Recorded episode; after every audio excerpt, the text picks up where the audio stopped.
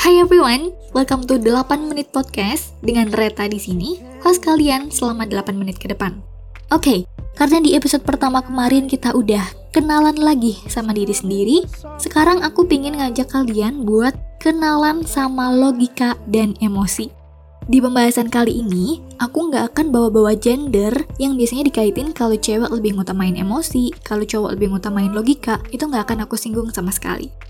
Oke, okay, guys, selama ini beberapa di antara kita banyak loh yang masih mikir kalau logika itu berkaitan sama otak atau pikiran, sedangkan emosi berkaitan sama nurani atau perasaan.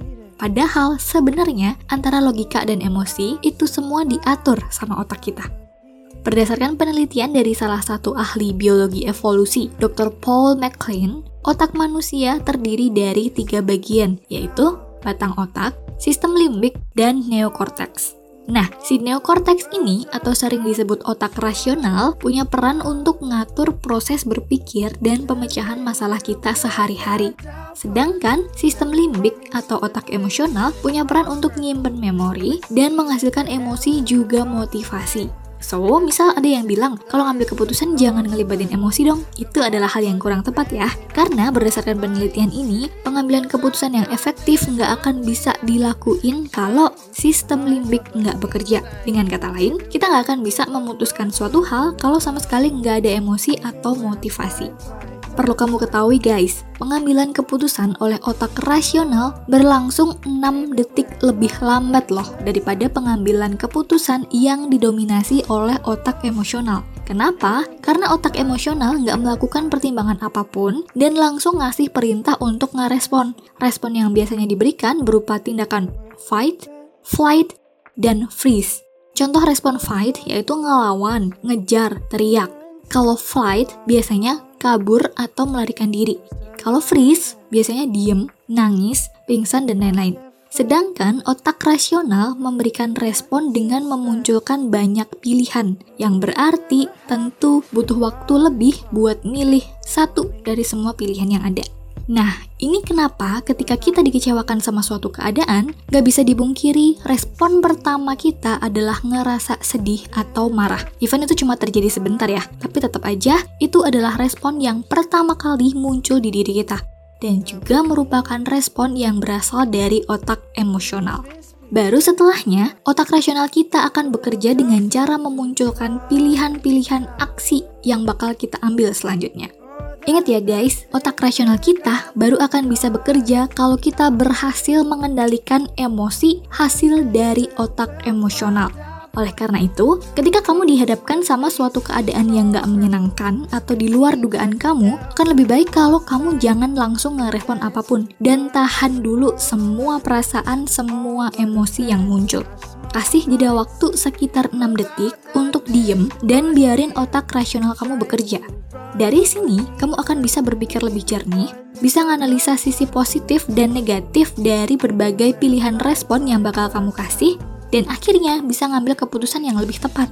Hasil yang kamu dapat pun akan jauh lebih baik daripada kalau kamu langsung ngerespon detik itu juga. So, hal ini lagi-lagi membuktikan kalau logika dan emosi adalah dua hal yang nggak bisa dipisahin, tapi bisa kita kendaliin.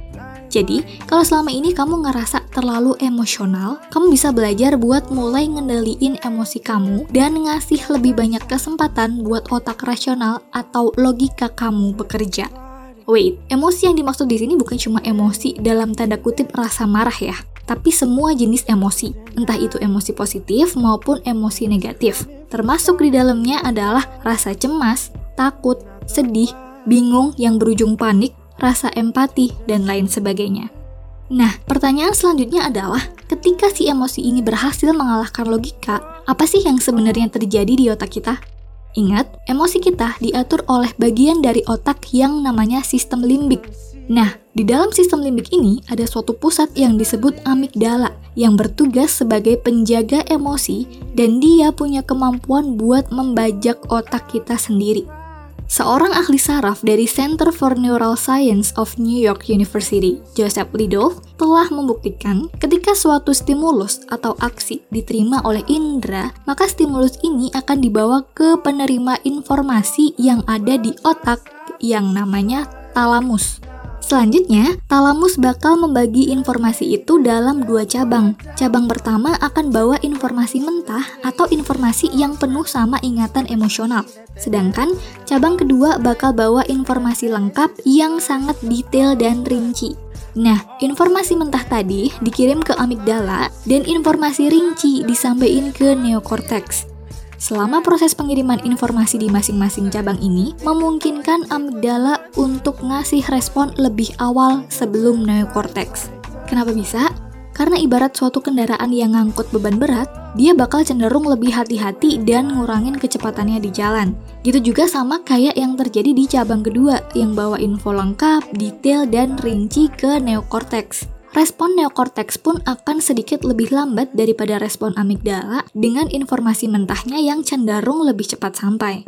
Nah, di saat itulah, ketika amigdala dengan informasi mentahnya yang cenderung emosional berhasil membajak otak kita dan seolah-olah nggak ngelibatin neokortex dalam memberikan respon, maka outputnya pun kita akan bertindak sebelum otak kita benar-benar paham sama apa yang sebenarnya harus kita lakuin aka kita berhasil dikuasain sama emosi kita sendiri. Nah, the next question is, gimana sih caranya kita bisa mengendalikan atau menyeimbangkan antara logika dan emosi? Oke, okay, pertama, kamu bisa mulai membiasakan kasih jeda waktu at least 6 detik buat otak rasional kamu bekerja, kayak yang aku bilang tadi, sebelum ngerespon suatu keadaan. Kedua, coba pakai metode yang disarankan oleh psikolog, yaitu metode HALT atau HALT. Metode ini merupakan akronim dari hunger, anger, loneliness, and tiredness, yang artinya jangan ngambil keputusan ketika kamu lagi ngerasa lapar, marah, kesepian, dan lelah.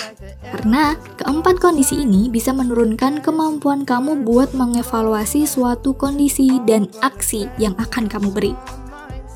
Ketiga, Coba biasain selalu bikin daftar pro, kontra, dan resiko sebelum kamu ngerespon suatu keadaan atau ngambil keputusan.